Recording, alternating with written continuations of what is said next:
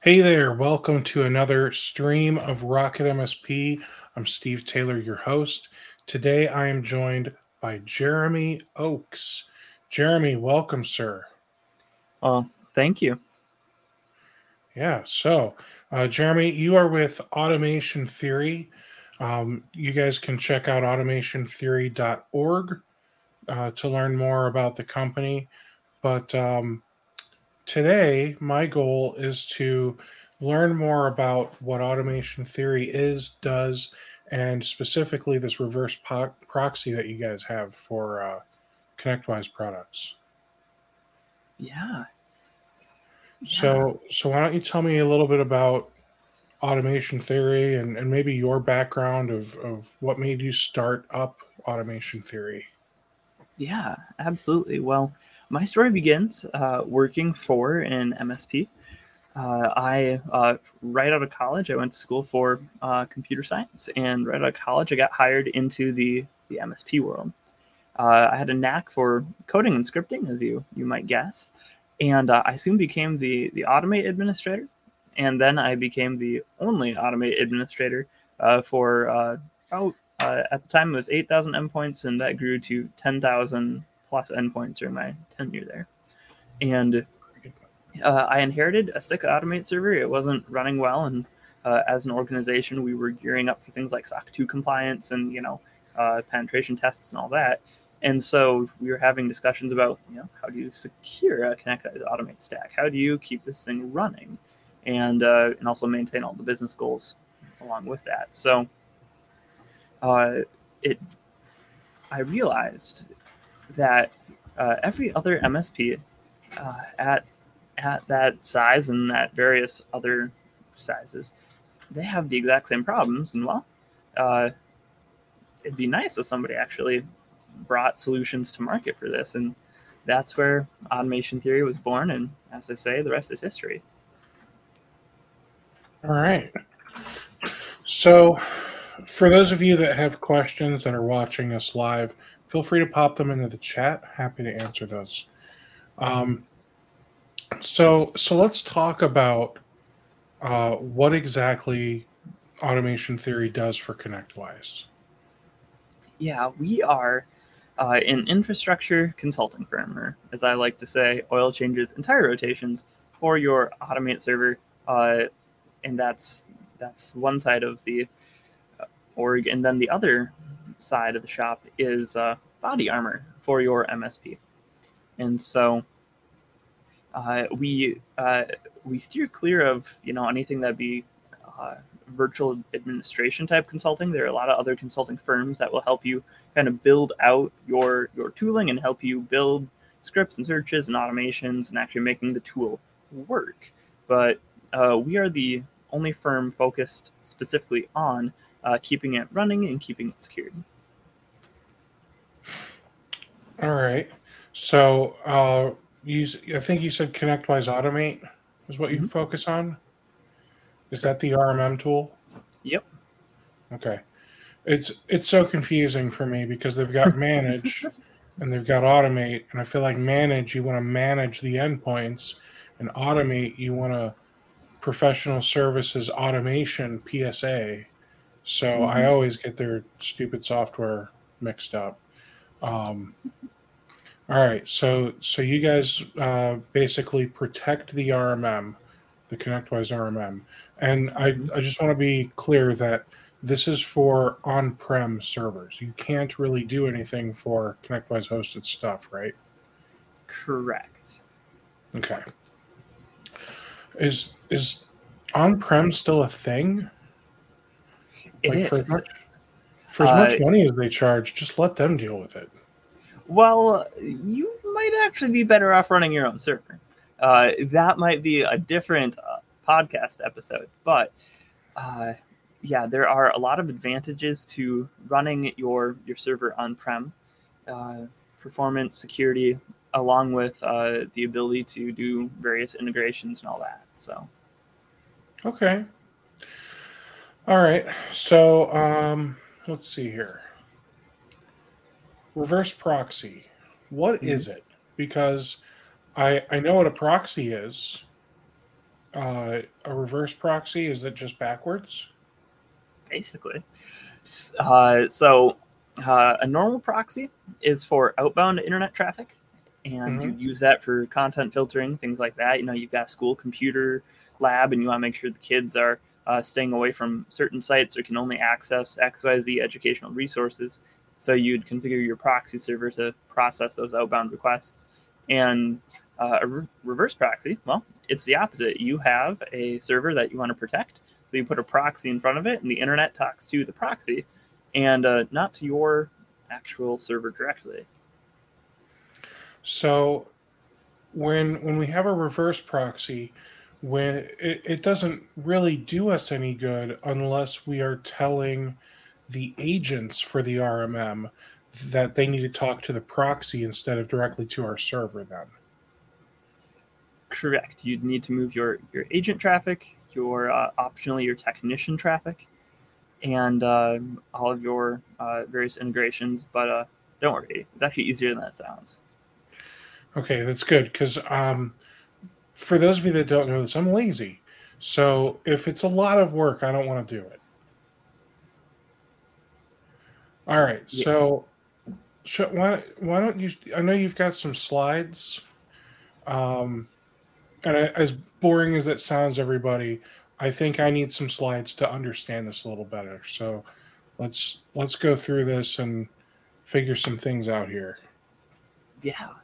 So uh, with the introductions out of the way, uh, the one prerequisite before we start to dive into uh, a reverse proxy uh, would be uh, a little bit of a, a, a overview of why uh, the business case for you know uh, this type of technology and all of that. So historically, as bad actors have been attacking MSPs, it, it was different in the past.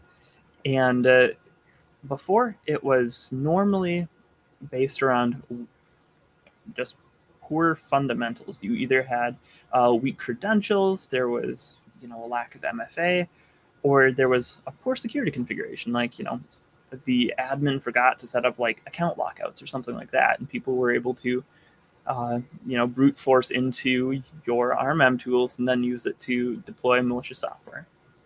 And good fundamentals are still important, but the modern attack patterns are shifting away from vulnerabilities in the actual or to vulnerabilities in the actual software and away from its actual underlying configuration. And Kaseya VSA is a prime example of that. So, uh, for years, you know that that guidance to MSPs of good fundamentals uh, was, you know, unchanging and responsible MSPs did just that. They used strong credentials. They enabled MFA. They patched their servers and thought all was well with the world. But unfortunately, uh, with an application vulnerability, uh, you can do everything right from the fundamentals point of view and still actually get exploited. And that's what happened with Kaseya VSA. You had over 60 MSPs who were ransomed due to application flaws, including uh, an MFA bypass. And so that is, you know, the uh, part of the fundamental why uh, that you'd want to put extra security in front of your RMM. Uh, and uh, one thing we'd like to note is that, uh, as you can see on the slide here, the Kaseya attack could have been a lot worse. To this day, well, as of yesterday, actually, you know, grab that that search data there. Uh, there are over 800 Kaseya VSA servers still hooked directly to the internet.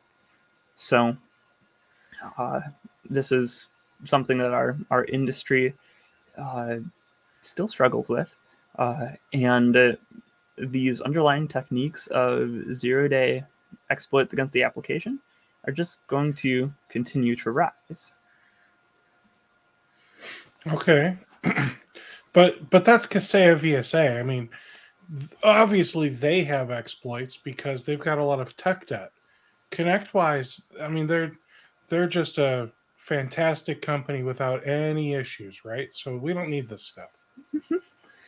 well, uh, it's it's one of those things where uh, you can you can say what you want about about ConnectWise, but every every piece of software has a bug. Uh, and it, we see that all the time, right? Microsoft is releasing patches monthly. And if we compare ConnectWise against Microsoft, uh, I would say that Microsoft is um, better in terms of uh, just uh, pipelines. Like they've been building like operating systems and very large, complex pieces of software uh, that are much larger than a single RMM. And if they're still patching vulnerabilities monthly, uh, then I would say that uh, you know this is just going to be universal. That the software will have vulnerabilities, and uh, we've in the past uh, made reference to things that have been found by people out in the community. Uh, there have been in the past SQL injections found for Automate, uh, XXE vulnerabilities, uh, which is where you have an external XML inclusion uh, that basically it let you execute arbitrary code against a ConnectWise automated instance, um, and just lots of other things like that. So, uh, you know, tech debt aside, all that aside, uh, we need to have the conversation around business risk. Uh, what would happen uh, if your MSP was hit by ransomware? Uh, we have, you know, everybody is concerned about this, and there are different solutions for different parts. And uh, uh, lots of people are willing to sell MSPs all sorts of, you know, pay per seat widgets uh, to guard against ransomware for their clients. But you don't have a lot of uh, actual products that are for the MSP to protect their tool stack. Okay. So this this slide looks like basically it's what you what you told us. You've got uh, the internet. It's going to the proxy first before it touches our ConnectWise server. Mm-hmm. Okay. Yeah. So, uh, you know, we uh, we already made mention of this. Like, this is the uh, the nice, easy way to visualize this diagram at the end of the slide deck. Uh, you'll see a little infrastructure of how uh, we tie everything in and uh, and how those requests look as we uh, go through some of the uh, crunchier uh, technical slides coming up, uh, complete with fun attack examples. But uh, before we get there, there is a, a, little middle piece that is worth noting, and that is uh, how an attack works. And, you know, back to our, our favorite case study, Kaseya VSA. Uh, you know, we're defending against attacks and they have phases. And as you can see, color coded on the slide, uh, they, they typically go uh, in a very similar order. So you have your uh, reconnaissance, and that's where uh, an attacker finds your server. And uh, we, uh, the next slides are gonna, you know, cover examples of this and all that, and we can do the deeper dive in the following slides. But uh, if we're able to fingerprint from afar uh, the technology stack, that that makes it child's play to locate these servers, uh, to attack them once you have the vulnerability, which brings us to the the weaponization. Uh, so so hold on, how how do they actually figure out? Oh, hey, Steve's got a ConnectWise server over here on XIP because there's I don't know the combination, but aren't there like billions of IPs and and uh, URLs and all that? Like, how do they know that this particular one is a ConnectWise server? Yeah, well, uh, there are a few ways to to figure it out, and uh, we uh, our service, which you know we'll get to all, all the particulars of that.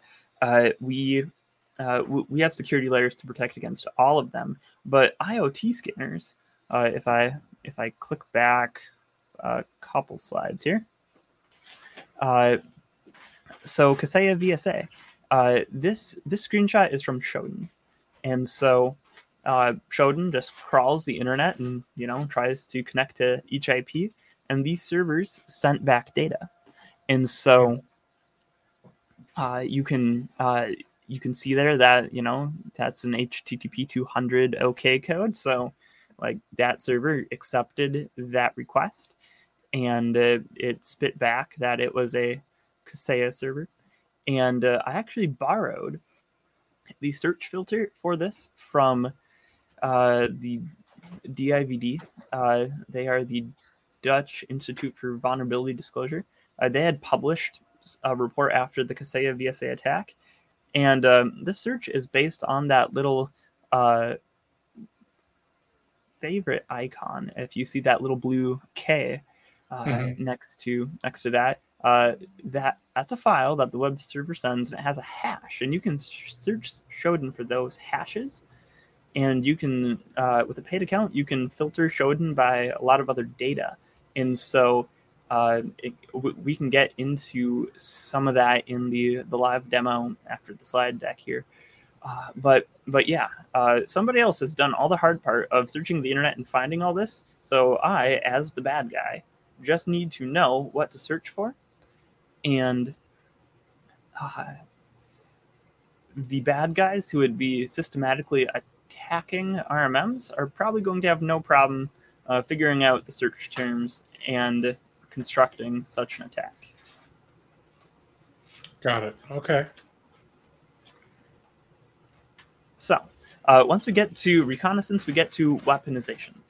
And that is basically where uh, you, you pair up a, a, vulnerability with a known exploit. So, uh, so they've discovered, oh hey, we can SQL inject this the server, we can MFA bypass, or we can do X, Y, or Z. Uh, now they just need to write some code to do it, and then you come to delivery where they send that code to your server, and then exploitation happens once the code hits the server. The code runs, and then you are exploited, and uh, then everything else after that happens on the server side. So all of your uh, EDR, all of your SIEM, all of that, uh, that happens from installation to command and control to actions on objective. So everything that we sell with our proxy service and its WAF add-on happens before that hits your server. Okay. Cool. And so uh, let's talk a little bit more about reconnaissance. So, uh, screenshot on the top of the slide here. Uh, this is an Nmap scan of an Automate server, and uh, this is uh, very similar to how Shodan operates. Uh, it scans the internet by IPs and it pulls this data back in, and by scanning that server, I can figure out that this is a uh, server running IIS and it's running on Windows Server 2012. And uh, that's, if I'm attacking, that's useful information. I can start to ask questions like, are there any vulnerabilities in that operating system? What about IIS? Are there any, you know, framework problems, things like that? And uh, it can be very easy to start to pair uh, known vulnerabilities with this version information and start to form an attack. And some of this, uh, you're you're facing two different opponents here. There is the the dumb bot attack, and then there is the targeted attack. Just like you have normal spam email, and then you have spear phishing. And so, both are are threats that you'd want to protect against. And so as you can see here, direct communication, you know, server spill its guts. We know what it is and what it's about. But what if we proxy it? Well, that's a good question. So instead of seeing an automate server, well, now it sees a proxy. And it's obvious that this is a proxy running on a different operating system. But I don't know what that underlying technology is. So if I'm trying to go after a Windows vulnerability, if I'm trying to go after let's say that there's a zero day in Microsoft IIS. And Mhm. while that uh, some people might think that sounds a little far fetched, uh, if you think back to Exchange ProxyLogon, well, there was a RCE for every on-premise Exchange server in the world, and so uh, hopefully that never happens. I don't don't want that to happen, but uh, it is feasible that there's a vulnerability discovered, and well, people go to Shodan and start attacking servers. So on that surface level, just proxying can help you uh, avoid attacks like that. Uh, if I were looking for automate servers uh, and I saw something like this, I wouldn't think that this is an attack target. But uh, there's a little more to it than that. And uh, proxy, the nice part about proxy is that it goes from the network layer all the way up to layer seven. And uh, that is what we have coming up next. So these are uh, screenshots out of a uh, IoT tool. And the Mhm. screenshot on the right, this is an actual automation theory reverse proxy client. And on the left, you have uh, the first automate server I found. And uh, this is the, the difference at layer seven and kind of shows how we keep a, an automate server out of Shodan. Uh, we can configure the proxy uh, when inbound requests come in to only pass the traffic back if it meets certain checks, including uh, the the FQDN. So here, uh, the IoT scanner was scanning the internet by IP. The plain IIS server didn't bat an eyelid; it just responded, and uh, you can see all the server headers and versions and all that, and it's redirecting to the WCC2 splash page Automate. And on the right, the proxy said that's not a valid request, and it responds with a 503 code that there's no service available here. And it didn't include any actual details about, oh, yeah, this is an IIS version, or this is an Automate server, or anything like that. And that well, that just keeps you out of these scanners. And in a world where vulnerabilities are sold and then mass exploited, uh, keeping your systems out of these IoT scanners is increasingly important. Okay, so if if I'm understanding correctly, and I'm sorry, I'm not as technical as I used to be, um, and maybe that's just the uh, uh, imposter syndrome talking, right? But okay, so we've got a proxy, and now it's just saying, "Hey, I'm a proxy," instead of "Hey, I'm a ConnectWise server." Can't can't we still like see what happens and start trying to do some exploit stuff? You can, and uh, that actually actually ties into our our next couple slides here. Uh, and uh, there are a few different things uh, that we can do to to prevent that and to uh, to mitigate for that when that that does happen because there's no such thing as a silver bullet in IT security. So first things first. There will be when I'm done with it. you let me know about that. But uh, but here, uh, this is a screenshot of Metasploit, the well-known hacking framework ships with Kali Linux, and uh, we move into the weaponization phase of an attack as we talk about this, where we're just trying to pair up. Hey, uh, what's a code to attack this vulnerability? And the first part of this, as far as weaponization goes, is just seeing can we pull a fast one on the attack framework? And here uh, we've configured both the local IP and the proxy IP of the same automate server. And we asked the Kali uh, or the, the Metasploit module to check hey, are these vulnerable? And the local IP communicating straight with the server, you can see is vulnerable. And then it said the proxy is not exploitable. And so, if you are a targeted attacker and you're using tools like this, well, uh, this might be a little bit of a, a sleight of hand.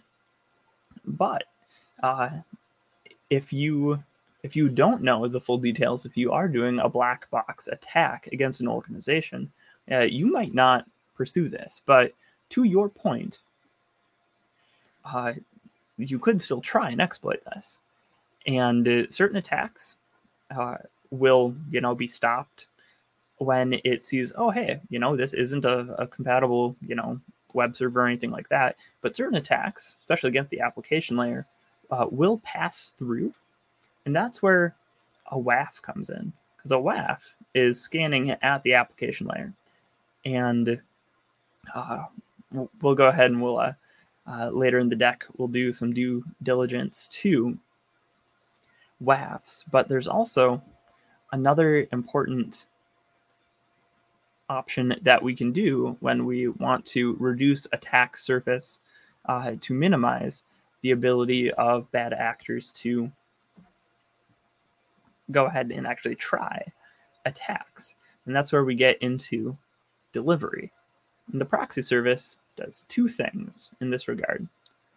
Uh, the first one is going to be GeoIP, and GeoIP it's a very familiar technology, and it's it's rather humble, but it still has its place, especially against just bot-based attacks. If you have, uh, there was a vulnerability against ConnectWise Automate known as Enraged Duck, and that's the name Perch assigned to it.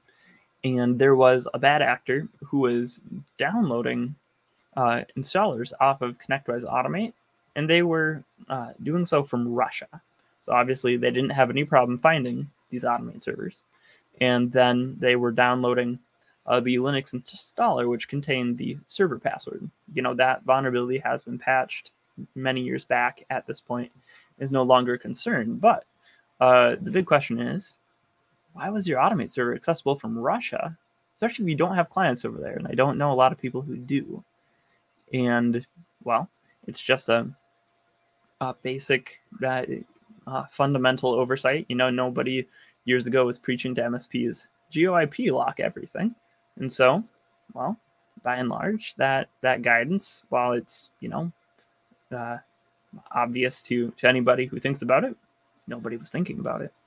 And so we bolt that into our service along with uh, ACLs or access control lists, which are something that we can customize to your specific business needs. And, you know, uh, we'll get to all the, the things that we, we include with our service. But uh, here on screen, uh, we have uh, something that we actually helped the client with. So this is an Automate server. And as you can see, the UI is accessible from the United States, from California. I, and I'm mm-hmm. still seeing the slide deck. Yes. The... Yes. Yep. Yeah. Okay. So, uh, uh, yeah, talking about the screenshot on the slide. Sorry. Um. So, so you can see that uh, from from California and Virginia, uh, we were able to connect to the Automate server uh, you see in the, the upper left there that Singapore has a 403 error message. And this was an agent only ACL. They had a client in Singapore and they needed those remote agents to communicate, but they didn't want anybody outside the US to be able to access the UI for Automate. And so uh, you can see it's connecting, but not to that part of the application.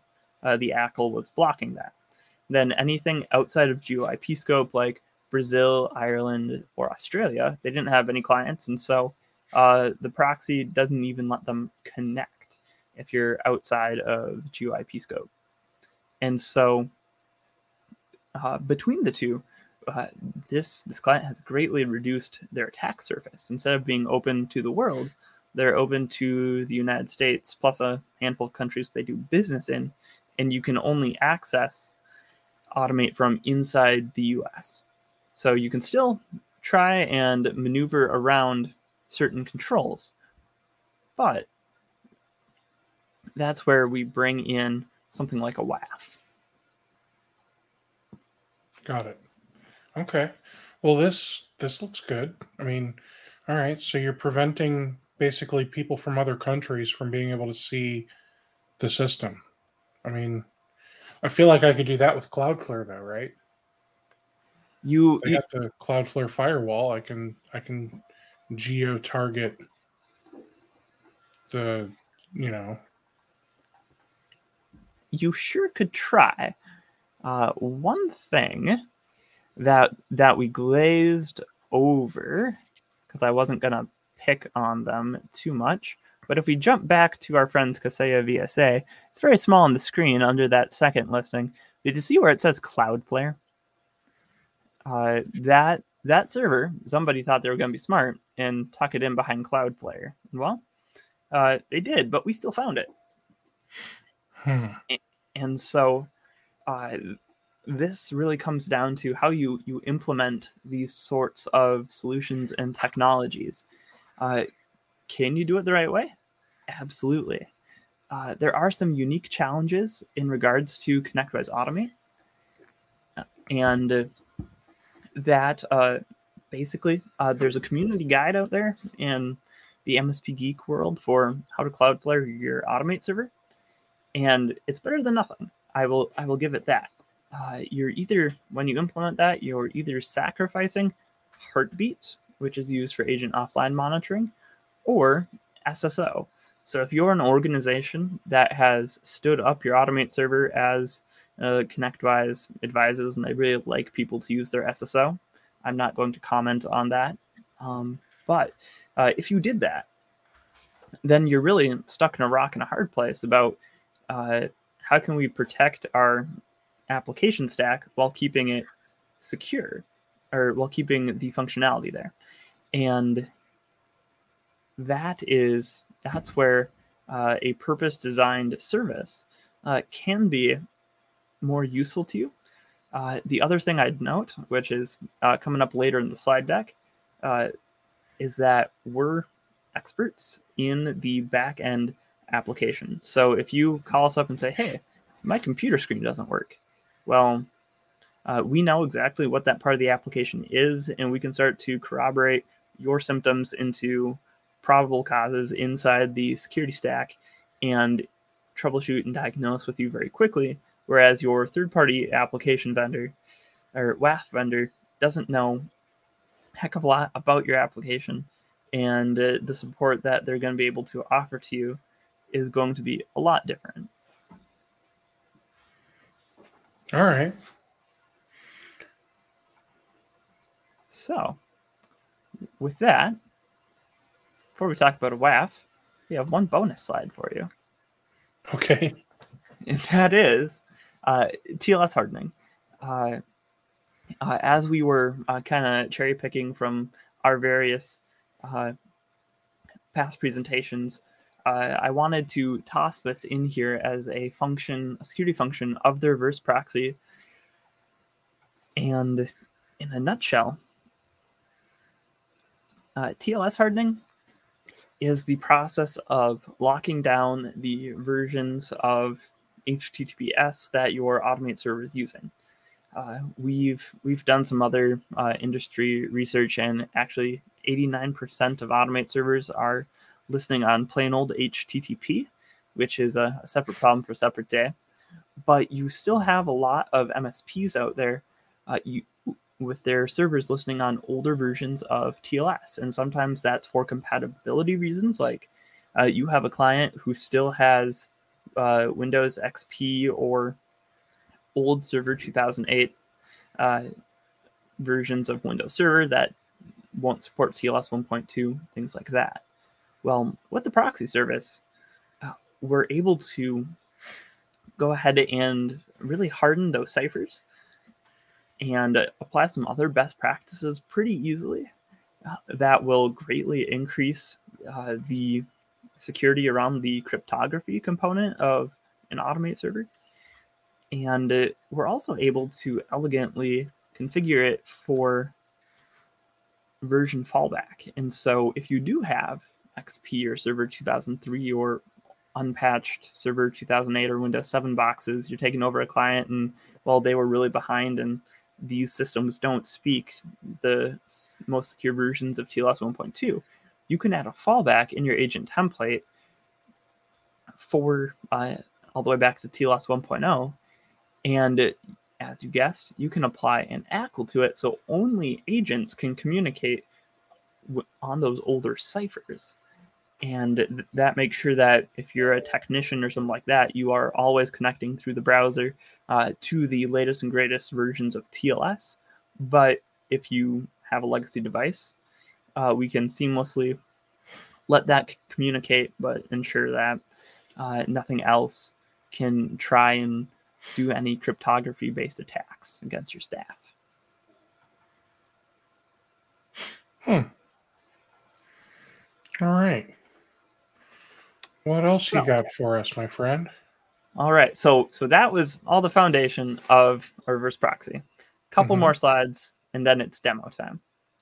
So uh, a WAF is a next our next topic and mm-hmm. it, uh, this is an add-on that we sell along with our proxy and it's essentially deep inspection for that inbound traffic. So let's say that there was an attacker in North America and they found your Automate server, even though you have it proxied, and they want to attack you. Well, this is the next line of defense. Uh, a WAF is going to look at all parts of that request going into the server from the headers to the cookies to the payload and is looking for things like protocol anomalies malicious user agents such as known bots, exploit tools, things like that. And it's also looking for web attacks proper, whether that's uh, injection, file inclusion, cross site scripting, or anything else that you'd find in the OWASP top 10 list. And every single request is receiving those checks. And so even if somebody can maneuver around your security controls, you know, they're in Russia, but they spin up uh, an AWS server here in the US and they, you know, they're trying to launch an attack from there. Or uh, even if you've done IP whitelisting and they've managed to uh, wiggle in behind an IP that is on your safe list, well, uh, the WAF is still going to be looking for those attacks. And it picks up right where the proxy leaves off. Okay. So, doesn't Cloudflare have a WAF too? It does, but again, your mileage may vary. Um, and and to clarify, I'm I'm not saying I'm not saying that it's easy to set up. I'm I'm saying they have one. So so let me let me ask this question a little bit differently. Mm-hmm. If if you were to configure Cloudflare's WAF and proxy, would you be able to make it function just as well as you've figured out how to how to make the automation theory reverse proxy function? Not entirely, unless you want to pay two grand a month for an enterprise plan. if you want to shell out the cash, we can make anything work. Uh, and, but and why is that? Is it just because they they lock everything behind a paywall? Uh, uh for for uh, custom ports and UDP traffic, yes. Uh, okay. That's that's really where the rub comes in. So uh, uh, there are some nuances to how WAFs work. Uh, if you're not uh, an integration company, uh, with uh, dedicated logging and analytics across uh, a tool stack like this, uh, you're probably not going to get as secure of a WAF implementation, uh, which we can uh, chase that rabbit a little bit when we talk about what's included in our service. But automate has about uh, we're actually in the middle of writing the blog post about the different network components and and what your firewall should look like in the ports and protocols and risks involved therein. But there are six different pieces of ConnectWise Automate that all talk to each other. And uh, part of, and they use different ports for some of that. And so you'd start to sacrifice certain things as far as functionality goes uh, that would require uh, custom ports or UDP traffic support or things like that that will move you into something that's going to cost about 10 times as much as our solution. And you're back to uh, support can help you uh, build your widget in Cloudflare. But when your application doesn't work like the way you want it to, or you apply the latest automate patch and all of a sudden something breaks, their ability to help you troubleshoot is going to be a lot different. Okay. So, and and I'm just trying to play devil's advocate here. Um, I'm I'm not uh, I'm not trying to poo poo your your product. I just know that you probably get this question a lot. yes, yes, oh, oh, definitely. And uh, like there are there are people who want to do it themselves, and uh, we'll we'll talk about that a little bit when we get to live demo mode and we bust out Shodan and uh, and all that. Mhm. But but yes, uh, this is a very common question, and and I I do appreciate uh, the the call out there because yeah, uh, some of that isn't necessarily obvious as you're uh, kicking tires and comparing products and doing evaluations of vendors and all that. So Mhm. uh, right. with that, let's talk about a WAF and plain old automate servers. So uh, this is uh, what we have here on, in the slide deck. Uh, this is a request with the user agent set to be an Nmap scanner. User agent is just a little uh, little bit that a request sends to the server. It's how when you pull up a website on desktop versus mobile, it knows uh, what format to send you based on the user agent of the device you're using. And so uh, we we send a request to the automate server pretending we're nmap and in this direct request the server replies back you know 200 okay and sends us back html data. It's redirecting us and and all of that. And well from a security perspective uh, you don't want your server to be talking to scanners Sure. and and here uh, we make that same request through a reverse proxy with WAF configured. And the WAF spotted that request and it responded with a 403 code and it, it didn't spill the guts of the end server. It didn't try to redirect you anywhere, anything like that. Just straight old access denied. And this is a basic example, but it does a great job of demonstrating uh, the the functionality of uh, a WAF and how it can, you know, block known bad delivery methods and suspicious requests. And uh, it can also do the same thing for exploits. So uh, here, uh, this is a normal automate agent communication. It is pretty crunchy. It's all, you know, just uh, server agent kind of behind the scenes traffic going back and forth. And uh, in the little red highlighted area, we added some malicious SQL to it. And uh, we sent that to the server and it replied back, you know, 200 okay. Server essentially didn't bat an eyelid at this malformed request. And uh, the agent traffic of your RMM, this is something that still needs to be open to the world. Uh, you know, you can uh, lock down everything, but those remote agents for the product to work as advertised need to communicate with the RMM server. And so uh, this attacks against the agent traffic uh, we predict are going to increase as hmm MSPs, you know, harden their server and put other defenses in place. But Okay. uh, let's see what happens with a WAF. So, as you can see here, uh, the WAF really shines. It saw the SQL in that payload and it, it matched it up against SQL injection rules and blocked it in uh, quick 226 milliseconds.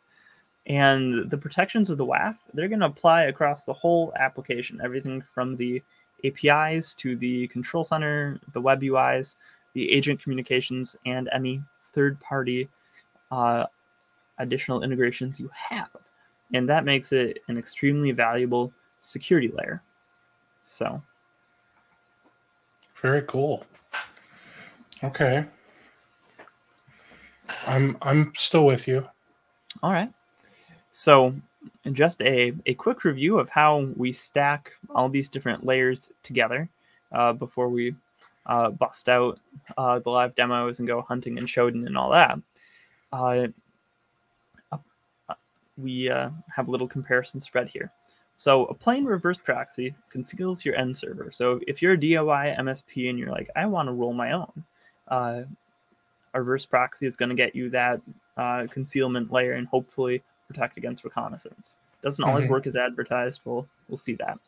Here at Automation Theory, with our service, uh, we bake in a whole bunch of value adds as far as preventing enumeration, uh, the hardening, uh, the access control lists, and the proxy can also uh, block some basic attacks like you saw with the Metasploit.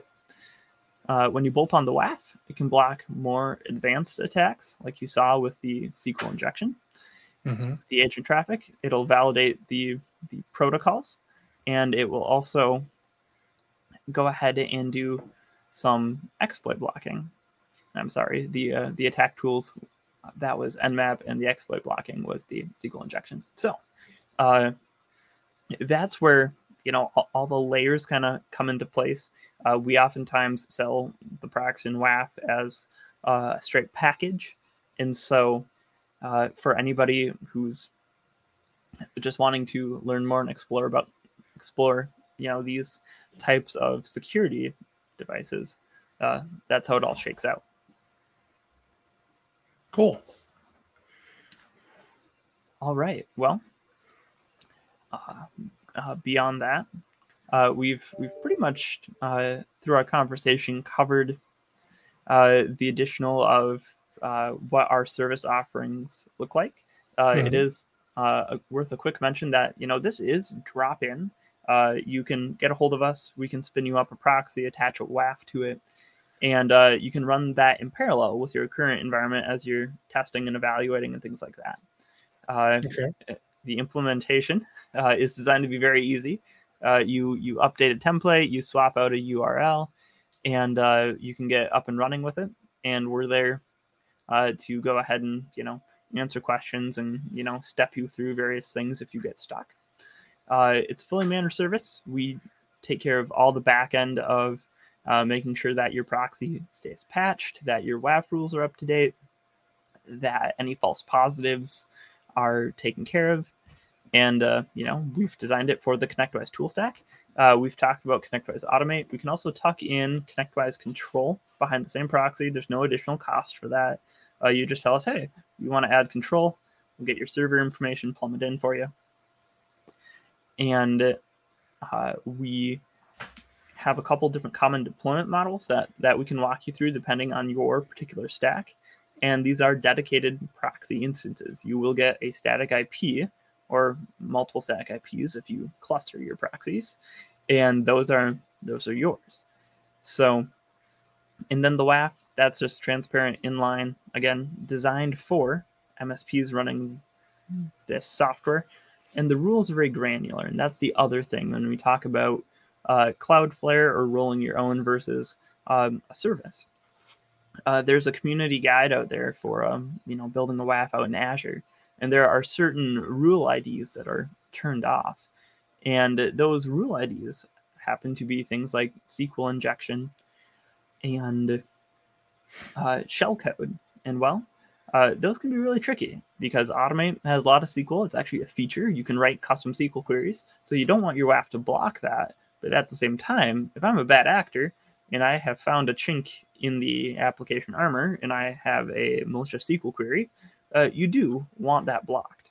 And so, uh, since we have the back end infrastructure built out for it, uh, each time that there's a uh, a blocked request that gets aggregated for us, and we're able to go through and and see, oh hey, this rule triggered for this part of the application uh, and this was the subsection of that request.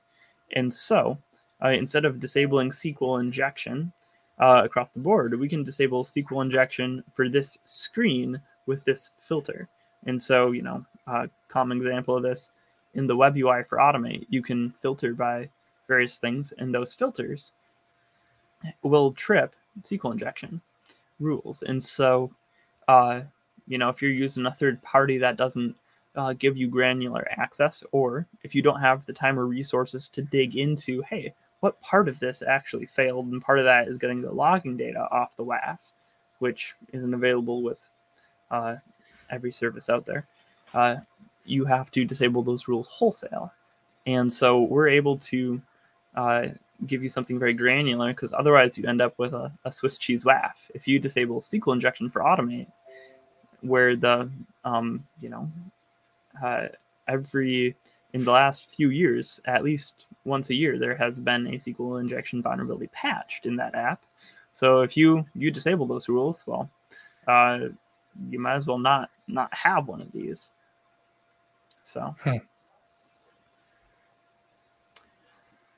and uh, we've we've covered all these benefits. Uh, it's worth the call out that we are a ConnectWise certified uh, integrator, and so we have a bat phone to uh, ConnectWise development, and we can get requests to development faster than most partners can get regular support.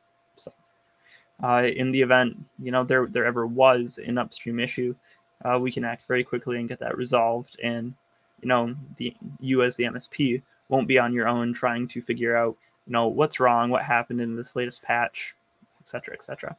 And uh, we do also have a self-service API. So if you opt for uh, a deployment model where you have some trusted IP addresses, uh, you want to make sure that uh, you know in the event of a false positive, your office IP uh, you know, doesn't get blocked or anything like that, well, uh, we have an API and you can pop in your list of IP address addresses and self-service, all that. We also have some common diagnostics built in. So if you're trying to figure out, hey, uh, you know, this new client isn't communicating correctly with the proxy, uh, you have a whole suite of tools that you can use to uh, spot check your proxy status, communication with that other device, and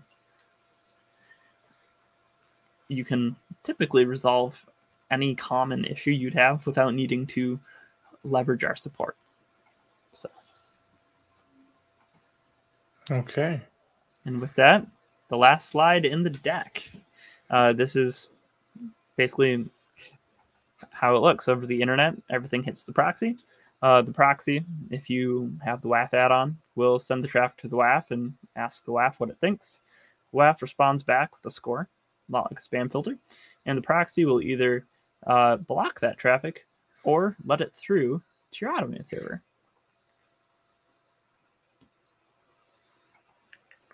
Well, let's see it, man. All right. How, how do you demo a proxy? Um, uh, I'll show you. Okay. Let me turn on my sharing here. Okay. So this is uh, proxydemo.automationtheory.org. And I will actually take this URL and I will copy it out of my my other browser because I have actually prepared for this. Uh, and I'll drop it in the chat. And this can be a fun uh, follow along.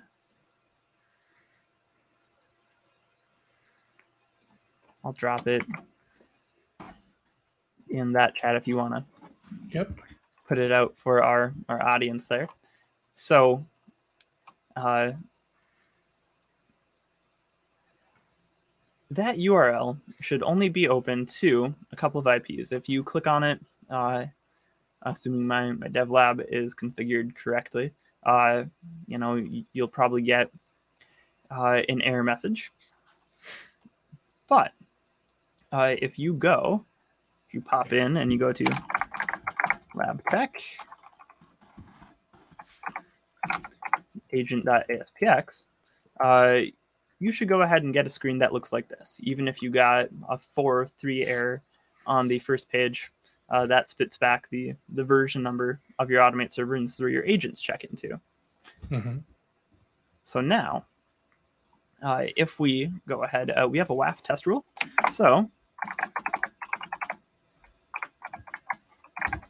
pretty simple, but if you go test WAF equals true, well, voila, uh, 405 method not allowed.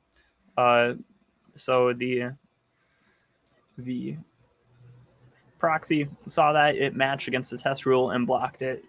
And to us, it appears almost instantaneous. You have no idea that you are, you know, being scanned by multiple security layers and all of that. And well, if you change that back to false, voila, you are you are back in. And so uh, it really is unique per request uh, as you are sending that back and forth. And Interesting. yeah. And uh, otherwise, uh, there's a whole bunch of uh, we harden HT, HTTP headers. Uh, you know, we want to, to cut down on the the the boring parts of the of the slide deck. Not that header security is boring, but um, it is a little little abstract, and uh, that can be a little um, the a little bit less fun, uh, especially uh, there are some. If you sign up for a trial of our proxy service, uh, we send you two reports. Uh, first one is going to be a header report uh, from Mozilla Observatory. The second one is going to be uh, a report from SSL HTTPS certificate and ciphers and all of that. And those reports do a great job of uh, breaking down, like, you know, kind of uh, strengths and weaknesses and, and, what are the gaps in a default configuration. Uh, when we hook up a WAF, uh, it blocks those scanners. So I can't actually show you those reports uh, with my, uh, my lab environment here. But Hmm. we can go ahead. I have my server I actually have one other thing to show you here. So uh, we're going to just do a SQL injection here. So if we were SQL injecting, uh, we're going to escape.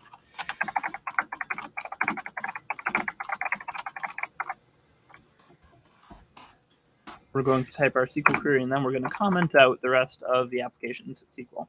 And then actually go ahead and copy this. And then type in a password, you can see, voila, the WAF picked up on that. And it blocked it. Now, if we go to the server directly, uh, shields down, and we type that in, well, we'll hit login, and it says, well, can't find a user. Because this isn't vulnerable to SQL injection, but it sent that to the server. The server processed it and then replied back to us. And so, uh, if there was a vulnerability, uh, that that SQL would have executed. And so, obviously, uh, back to our conversation about good fundamentals. Yes, you should still have good fundamentals. You should keep your server patched. Uh, you should go ahead and uh, make sure your authentication is configured as it ought to be. MFA on everything. You know, all the old advice still does stand, but you don't want to be out in Shodan. And we have a few Shodan tabs out here. Uh, this isn't filtered. Uh, you have some duplicates because MSPs have both 80 and 443 open. But uh, that 443 number is about correct uh, as far as what we've found in other reporting and automation. So, uh, right now, uh, today, there are about 7,700 ConnectWise Automate servers out in the world. And that includes uh, yeah, yeah. So uh, we found 600 Kaseya servers, but there are, you know, almost 8,000 ConnectWise automates out there. So if you think about, well, what's the next attack target? If I'm uh, if I'm a bad actor and you know I have millions of dollars of ransoms that have been paid to me already, and I have time and resources to throw at my next big heist, uh, and I know MSPs are you know out there, and uh, uh, and they already kind of have the attack pattern of the Kaseya attacks. Uh, all they need to do is find your vulnerability, and uh, you know, once you're logged in, a basic Shodan account, which is 50 bucks, you can download this data and then import it into your little attack bot and go.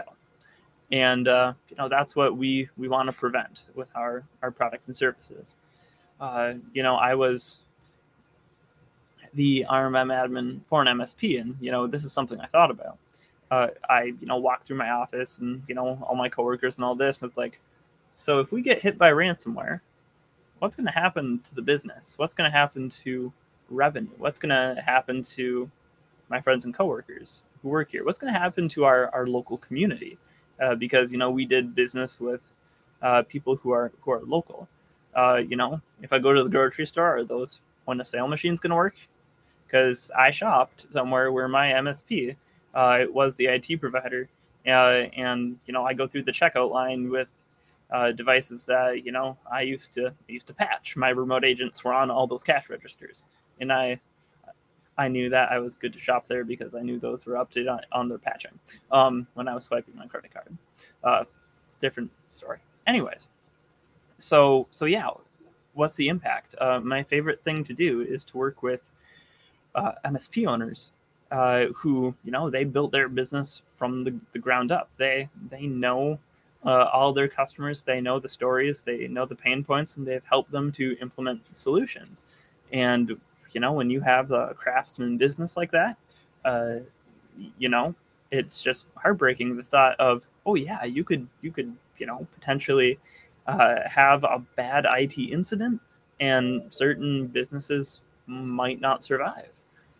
While there are definitely uh, a lot of other resources for you know kind of post attack uh, scenarios. I very much would rather put up some body armor in front of your server and prevent such an attack from happening. And uh,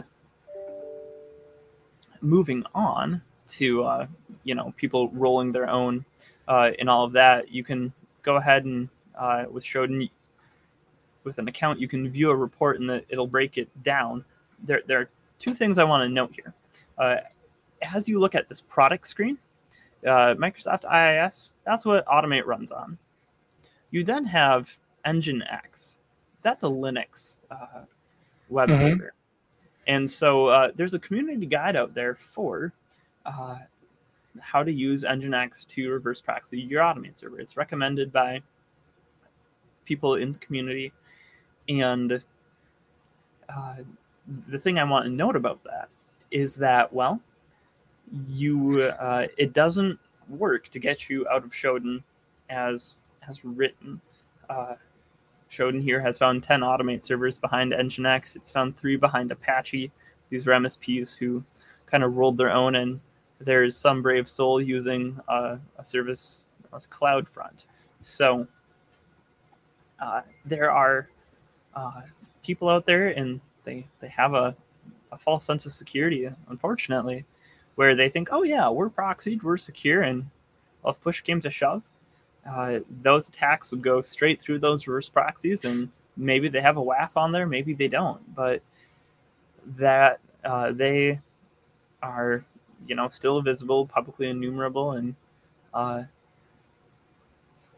obviously with you know uh, how the laws are written here in the US. We don't know a lot more about their situation than what we see here. But, uh, you know, it is a concern of mine as there, you know, are these community guides. I don't want to, uh, it is better than nothing, and I don't want to, uh, you know, steer people away from that unnecessarily. But it's it's not the security protection you think it is. The other thing that I want to call out Shodan is kind enough to tell us about these vulnerabilities. And uh, this is remote code execution. So, uh, and this vulnerability, it dates back to uh, 2015.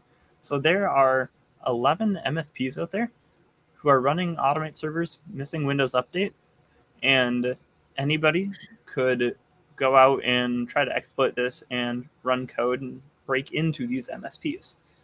And uh, that that's a scary thought. That uh, you know, in theory, uh, depending on all the particulars of exploiting that vulnerability, in theory, you could have the headline tomorrow uh, ConnectWise MSPs hacked. And it would, you know, be these 11 IT providers who uh, had their server exposed, uh, were also behind on patching it. And uh, that's a that's a risk we don't want to see anybody take, and that's a headline we'd also like to avoid seeing in the news. Hmm. And that's why good fundamentals are still important, uh, even if you do add security layers like reverse proxy. Well, I gotta say, this has been eye-opening. Um, like I said, I, I'm not a security professional, so I know I'm missing a bunch of questions.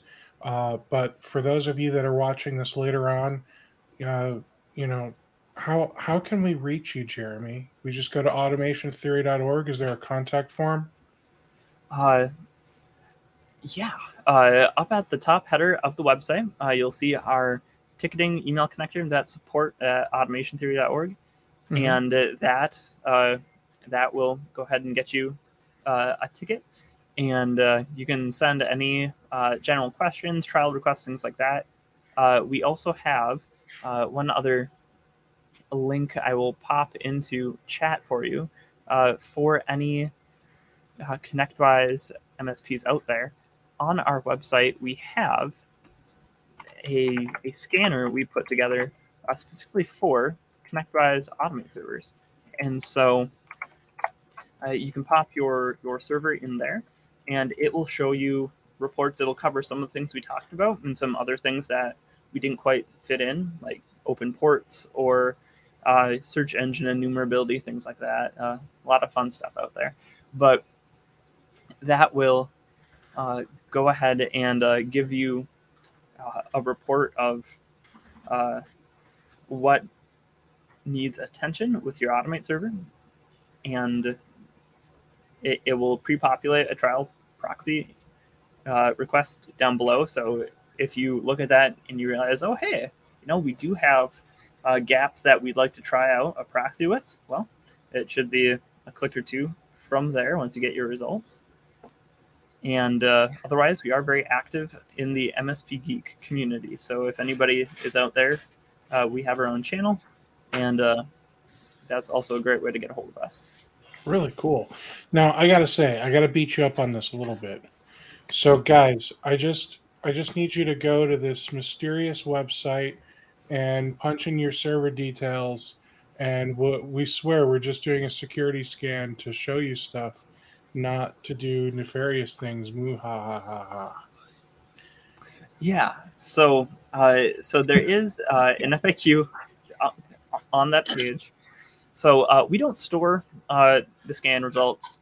Uh, it, that is one thing that is important to us. Yes. Okay. We, we um, don't that, store. Sorry. that is, uh, that, uh, so uh, the only thing, and it says there right on the page, the only thing that that we keep around would be the the name, email, and server address, just to make sure that uh, no bad actor is using our scanning tool to scan for, for automated Fair. servers. Uh, we want to make sure that you know the tooling that we have out there isn't being abused. Uh, you know, and otherwise, uh, uh, our our server scanner is a combination of things that you'd find on SSL Labs and Mozilla Observatory, and uh, you know we do a port check for things like is your MySQL database port open? Automate runs on a MySQL backend, and well, we've seen MSPs out in Shodan that have their MySQL port open. Uh, that used to be a good practice, and now it's not. Uh, in our other recorded webinars, I actually, you know, included a stop what you're doing right now and go like go check that in your firewall, um, because that is a big attack vector. Um, and the other side of the shop is you know patching databases. And uh, we have a webinar out there on like if i can get database access and and wiggle in like what bad things can i do? And it's a lot. Um, if you like hacking webinars that's out on our uh, our youtube channel. But uh but yes the uh you know if you uh if you feel a little nervous about using uh, our scanner you know go use your own scanner. But but educate yourself on like uh, what is you know best practice and what are the gaps in the standard automate server? And then what are you going to do about it? You know there are uh, you know 8000 automate servers out there. Uh, there are too many automate servers uh, for us to be the only uh, vendor for this. Right now i don't know of anybody else who is you know offering uh, these same services but uh you know we can't take the whole world as an automation right. theory client so uh so to that end uh yeah uh for for msps who are you know of the size and scale and scope where it makes sense to try that in-house uh more power to you uh but uh, we work with msps of all shapes and sizes from one and two man consulting shops all the way up to um you know 20,000 plus endpoints, uh, multiple uh, offices, geographies, time zones. And uh, we, uh, our primary client base is in the US, but we also have clients in Canada, the UK, Australia, and New Zealand. So uh, basically, anywhere that's English speaking and uses ConnectWise software, and even in a few places that that don't speak English as well. so that's really cool, man. Well, hey, Jeremy, I really appreciate you popping on here and and educating us about reverse proxy and WAF services.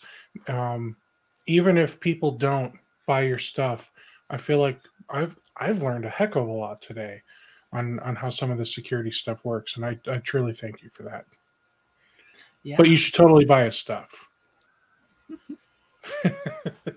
Yeah, well, hey, uh, it's always my pleasure. I'm always happy to to talk about this and walk people through it. And uh, you know, heck, there's even more stuff that that we didn't cover here. So, uh, uh, you know, uh, anytime anybody has questions, just let us know. Cool. Thanks, Jeremy, and thank you everyone for uh, watching the latest episode of Rocket MSP. You take care.